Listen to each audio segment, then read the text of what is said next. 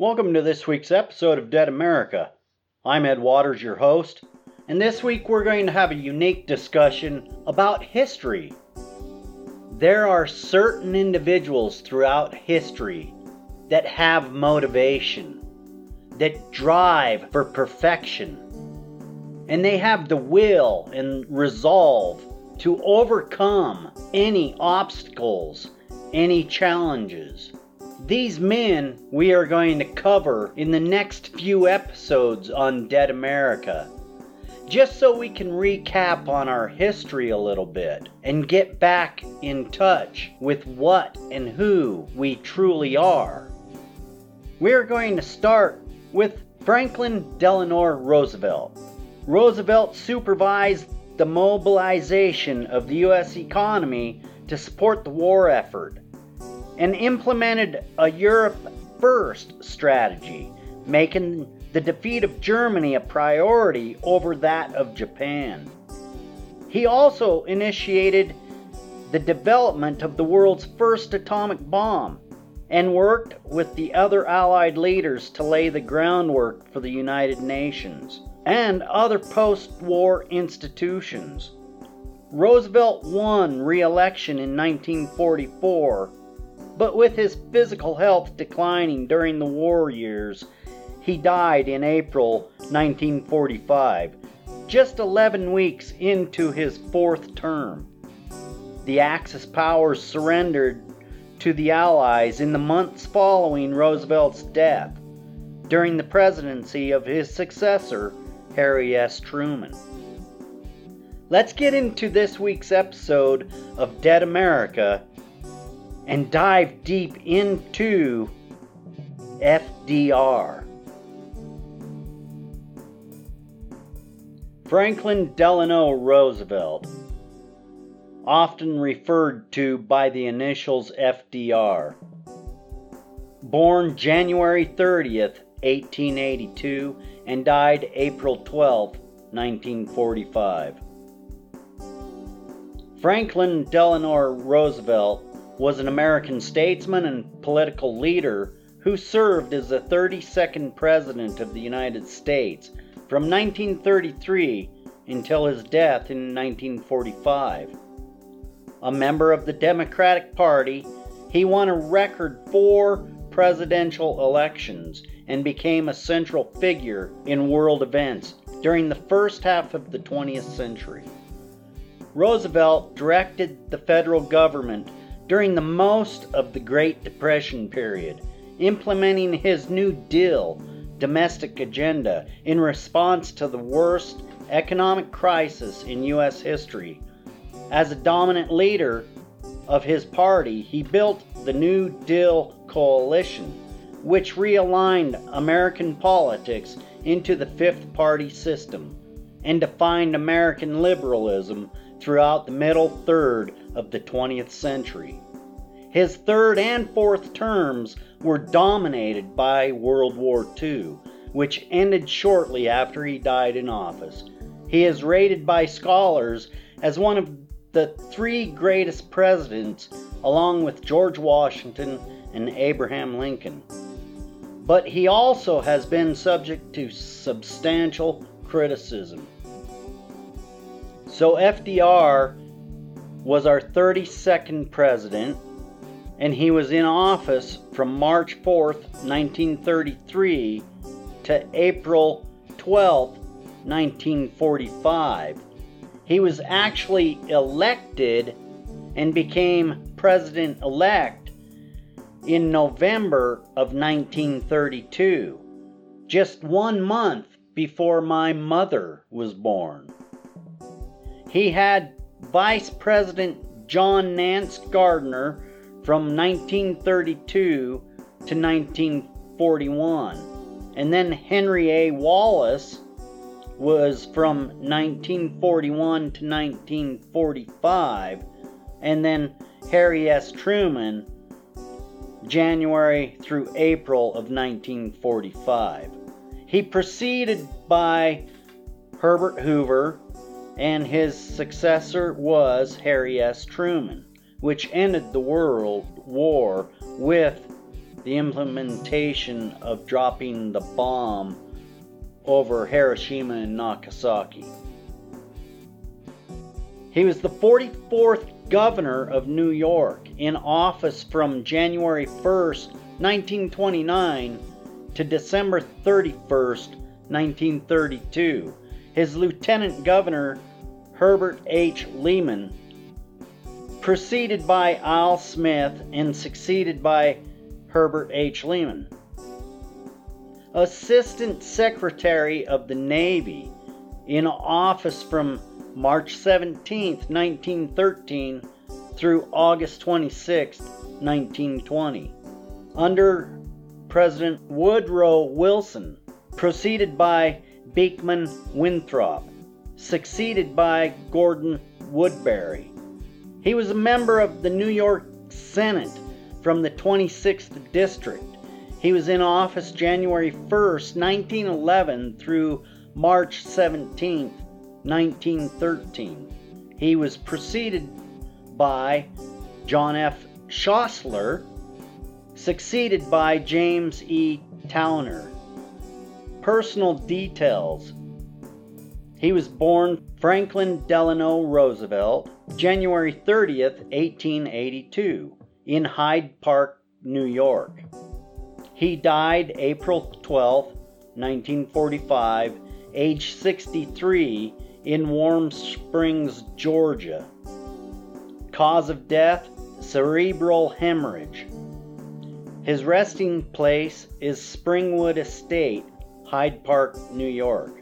His spouse was Eleanor Roosevelt. They were married 1905. They had six children. Parents James Roosevelt and Sarah Roosevelt.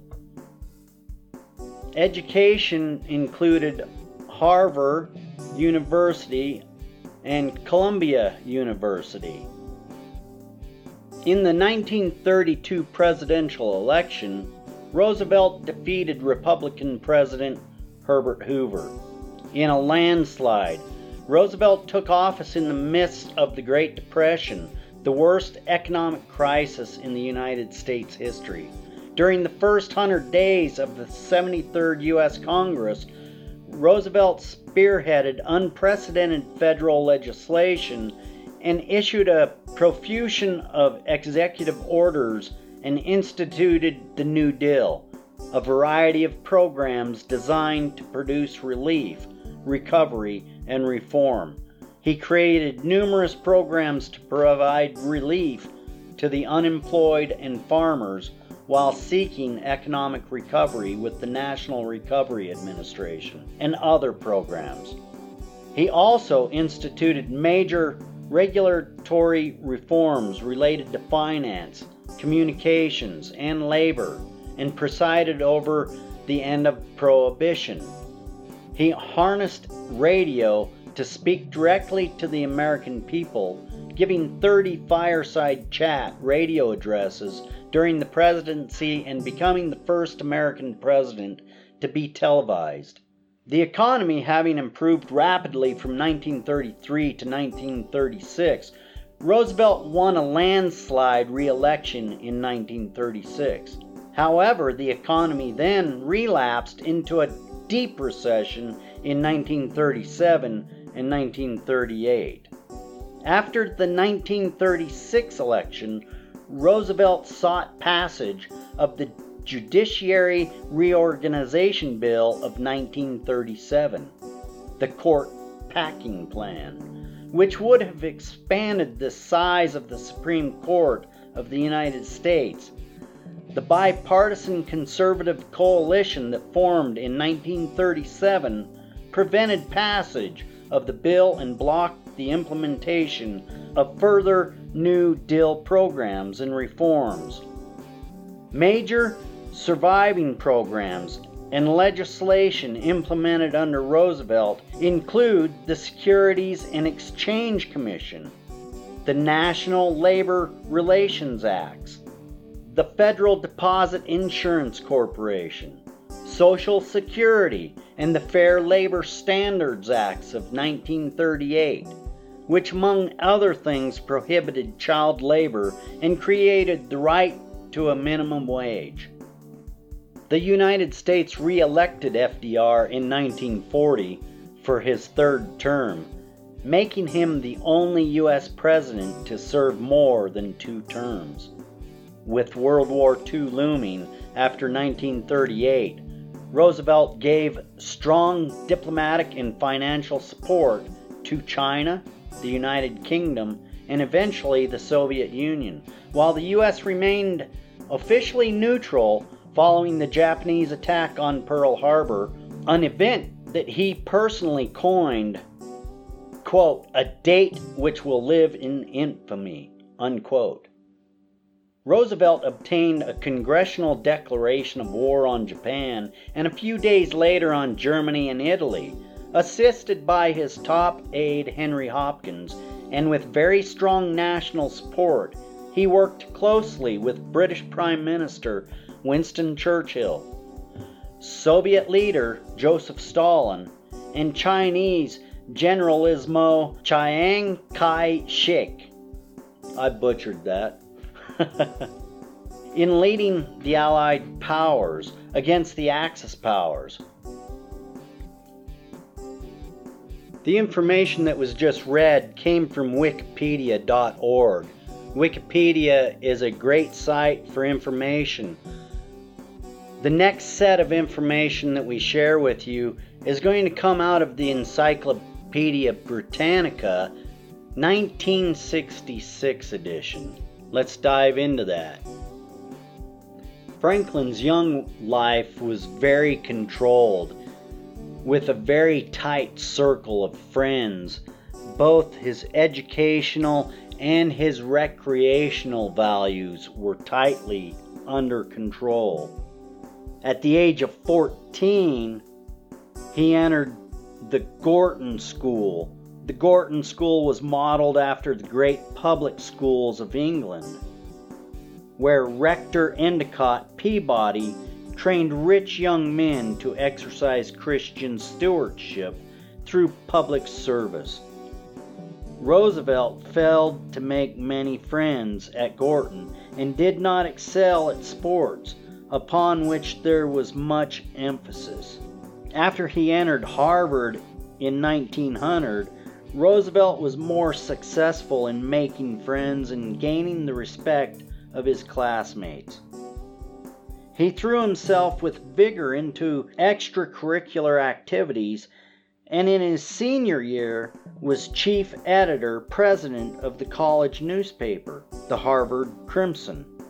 His strenuous extracurricular and social life left him relatively little time for his studies in which his record was undistinguished.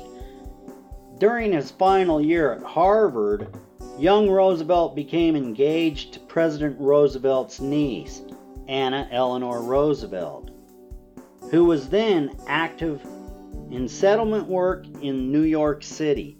She helped open Roosevelt's eyes to the deplorable living conditions in the underprivileged in the slums they were married on March 17, 1905. New York social life interested Roosevelt more than his studies at Columbia University Law School. Nevertheless, he survived into the spring of the third year despite a high failure rate among his classmates. But as soon as he passed the New York bar examinations, he dropped his courses and did not bother to take his LLB degree. This indifference to the legal profession carried over into Roosevelt's years as a clerk with the distinguished Wall Street firm of Carter, Leonard, and Milburn, defense counsel in the several spectacular antitrust cases. We will be covering those antitrust cases in a later episode. I hope you join us for that. Early political activities of Roosevelt, his admiration for Theodore Roosevelt, who continued to urge young men of substance to enter public service, led him towards politics. His opportunity came in 1910 when the Democratic leaders of Dutchess County, New York, persuaded him to undertake an apparently futile campaign for the state Senate. Before the end of 1911, Roosevelt supported the presidential boom for Governor Woodrow Wilson of New Jersey, the leading Democratic progressive. For his work on behalf of Wilson, Roosevelt was rewarded in March 1913 with an appointment as an Assistant Secretary of the Navy under Joseph Daniels, a North Carolina newspaper editor. He loved the sea and naval traditions and knew more about them than his superior. Roosevelt was frequently impatient with his superior and tended to undercut him in minor ways. Nevertheless, Roosevelt himself, with mixed success, tried to bring reforms to the Navy Yards, which were under his jurisdiction. During the war, he built quite a reputation as an effective administrator. In the summer of 1918, he made an extended tour of naval bases overseas.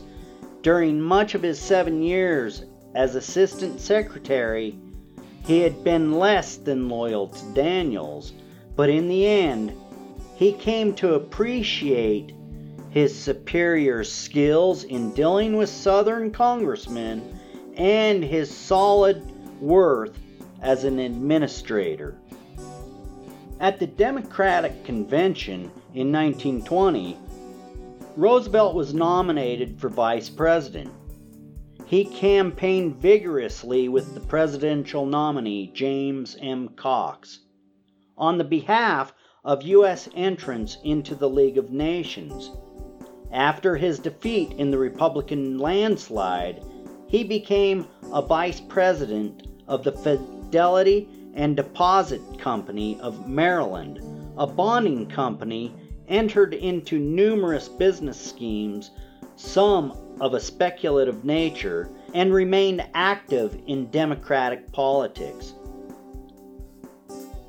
Suddenly, in August 1921, while on vacation, Roosevelt was severely stricken with polio.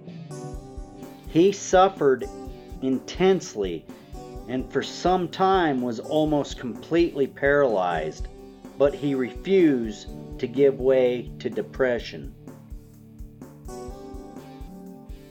Within two weeks after he was stricken with polio, Roosevelt was writing political letters. Since he could not himself attend political gatherings, Mrs. Roosevelt attended for him acting as his eyes and ears, a service she frequently performed for him for the rest of his life. She overcame her shyness and became an effective political worker and speaker. Since for the time being he could not run for office, Roosevelt was able to function effectively as a sort of premature elder statesman, trying to promote unity among the urban and rural wings of the Democratic Party.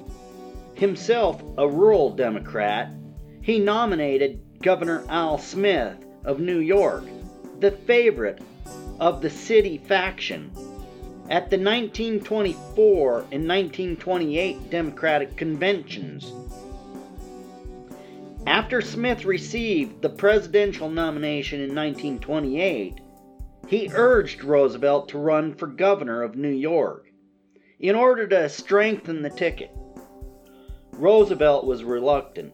He still could not walk without braces and assistance. In the years since 1921, he had worked hard to try to regain the use of his legs. With a doctor in Massachusetts for several winters, swimming in warm Florida waters, and beginning in the fall of 1924, in the mineralized water at Warm Springs, Georgia. Wishing to share with others the benefits, effects of the warm water, and the systematic program for therapy, Roosevelt in 1927 established the Warm Springs Foundation, a nonprofit institution for the care of polio victims. He wished to develop Warm Springs further and to continue with his treatments in the hope of regaining full use of his legs. Also, 1928 was not a year to run on the Democratic ticket. Nevertheless, Roosevelt succumbed to the strong persuasion and accepted the nomination for governor of New York. It was a critical gamble. When he began campaigning by automobile, he demonstrated to his critics that he had retained his youthful buoyance and vitality. He also showed that during the years of struggle to recover from polio, he had mastered into a more serious and humane person. Opponents raised the question of his health, but his vigorous campaign effectively disposed of their issue. In the election, Smith was defeated nationally in the Hoover landslide and failed to carry New York State. But Roosevelt won by 25,000 votes.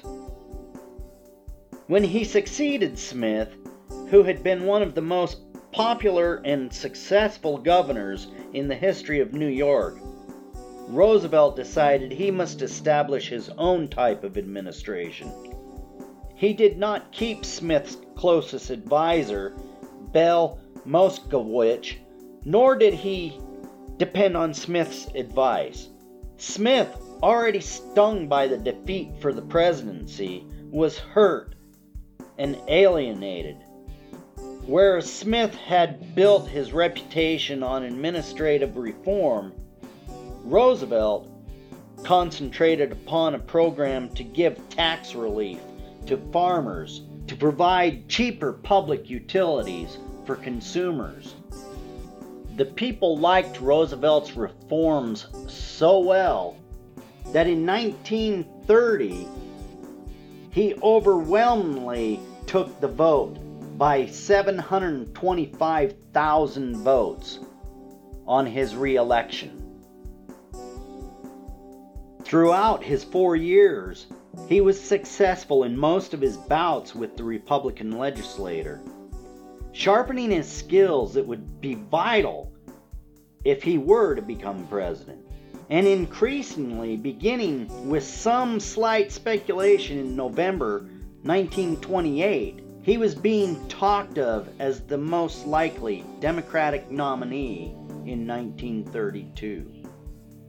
After his spectacular victory in 1930, he was so conspicuous a target for the Republicans and for rival Democrats that he had no choice but to begin immediately and quietly to obtain support for the convention. Progressives and intellectuals found Roosevelt's overall program attractive but many feared he was weak because he sidestepped Republican challenges to use his gubernatorial powers to oust corrupt Democratic officials in New York City. The opposition became stronger when the Texas favorite John Garner, Speaker of the House of Representatives, won the California primary. At the 1932 convention, Roosevelt had a majority of the delegates but could be blocked by a combination of the Smith Garner forces. On the third ballot, Garner prevented a deadlock by allowing his delegates to be thrown to Roosevelt. In return, Garner was nominated for the vice presidency. In the campaign of 1932, the Depression was the only issue of consequence. Prohibition, which had split the Democratic Party into the wet urban and the dry rural factions through the 1920s, was no longer vital. The platform pledged repeal. Roosevelt, displaying smiling confidence, campaigned throughout the country, outlining in general terms a program for recovery and reform that came to be known as the New Deal. And we will cover more about the New Deal in its entirety later on.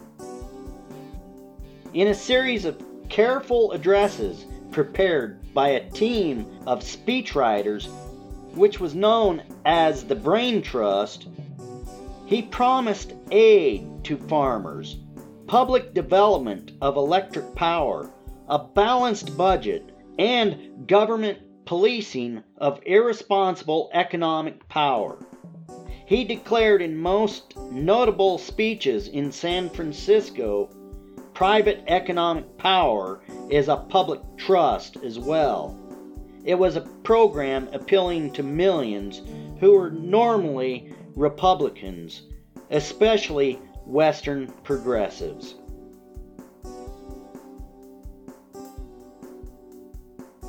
It was Hoover's personal unpopularity more than Roosevelt's persuasiveness that led to the heavy Democratic victory in November 1932. Roosevelt received 22,822,000 popular votes to 15,762,000 for Hoover. The electoral vote was 472 to 59. The Democrats also won substantial majorities in both houses of Congress. And that's going to wrap it up for episode one on Franklin Delano Roosevelt. Make sure you share, like, and subscribe, and join us next week for part two on FDR. This is a fascinating man with a lot of accomplishment and a lot of drive to change the world. We need some FDR drive in the world today. Make sure you share, like, and subscribe. Join us next week right here on Dead America. Ed Waters, out.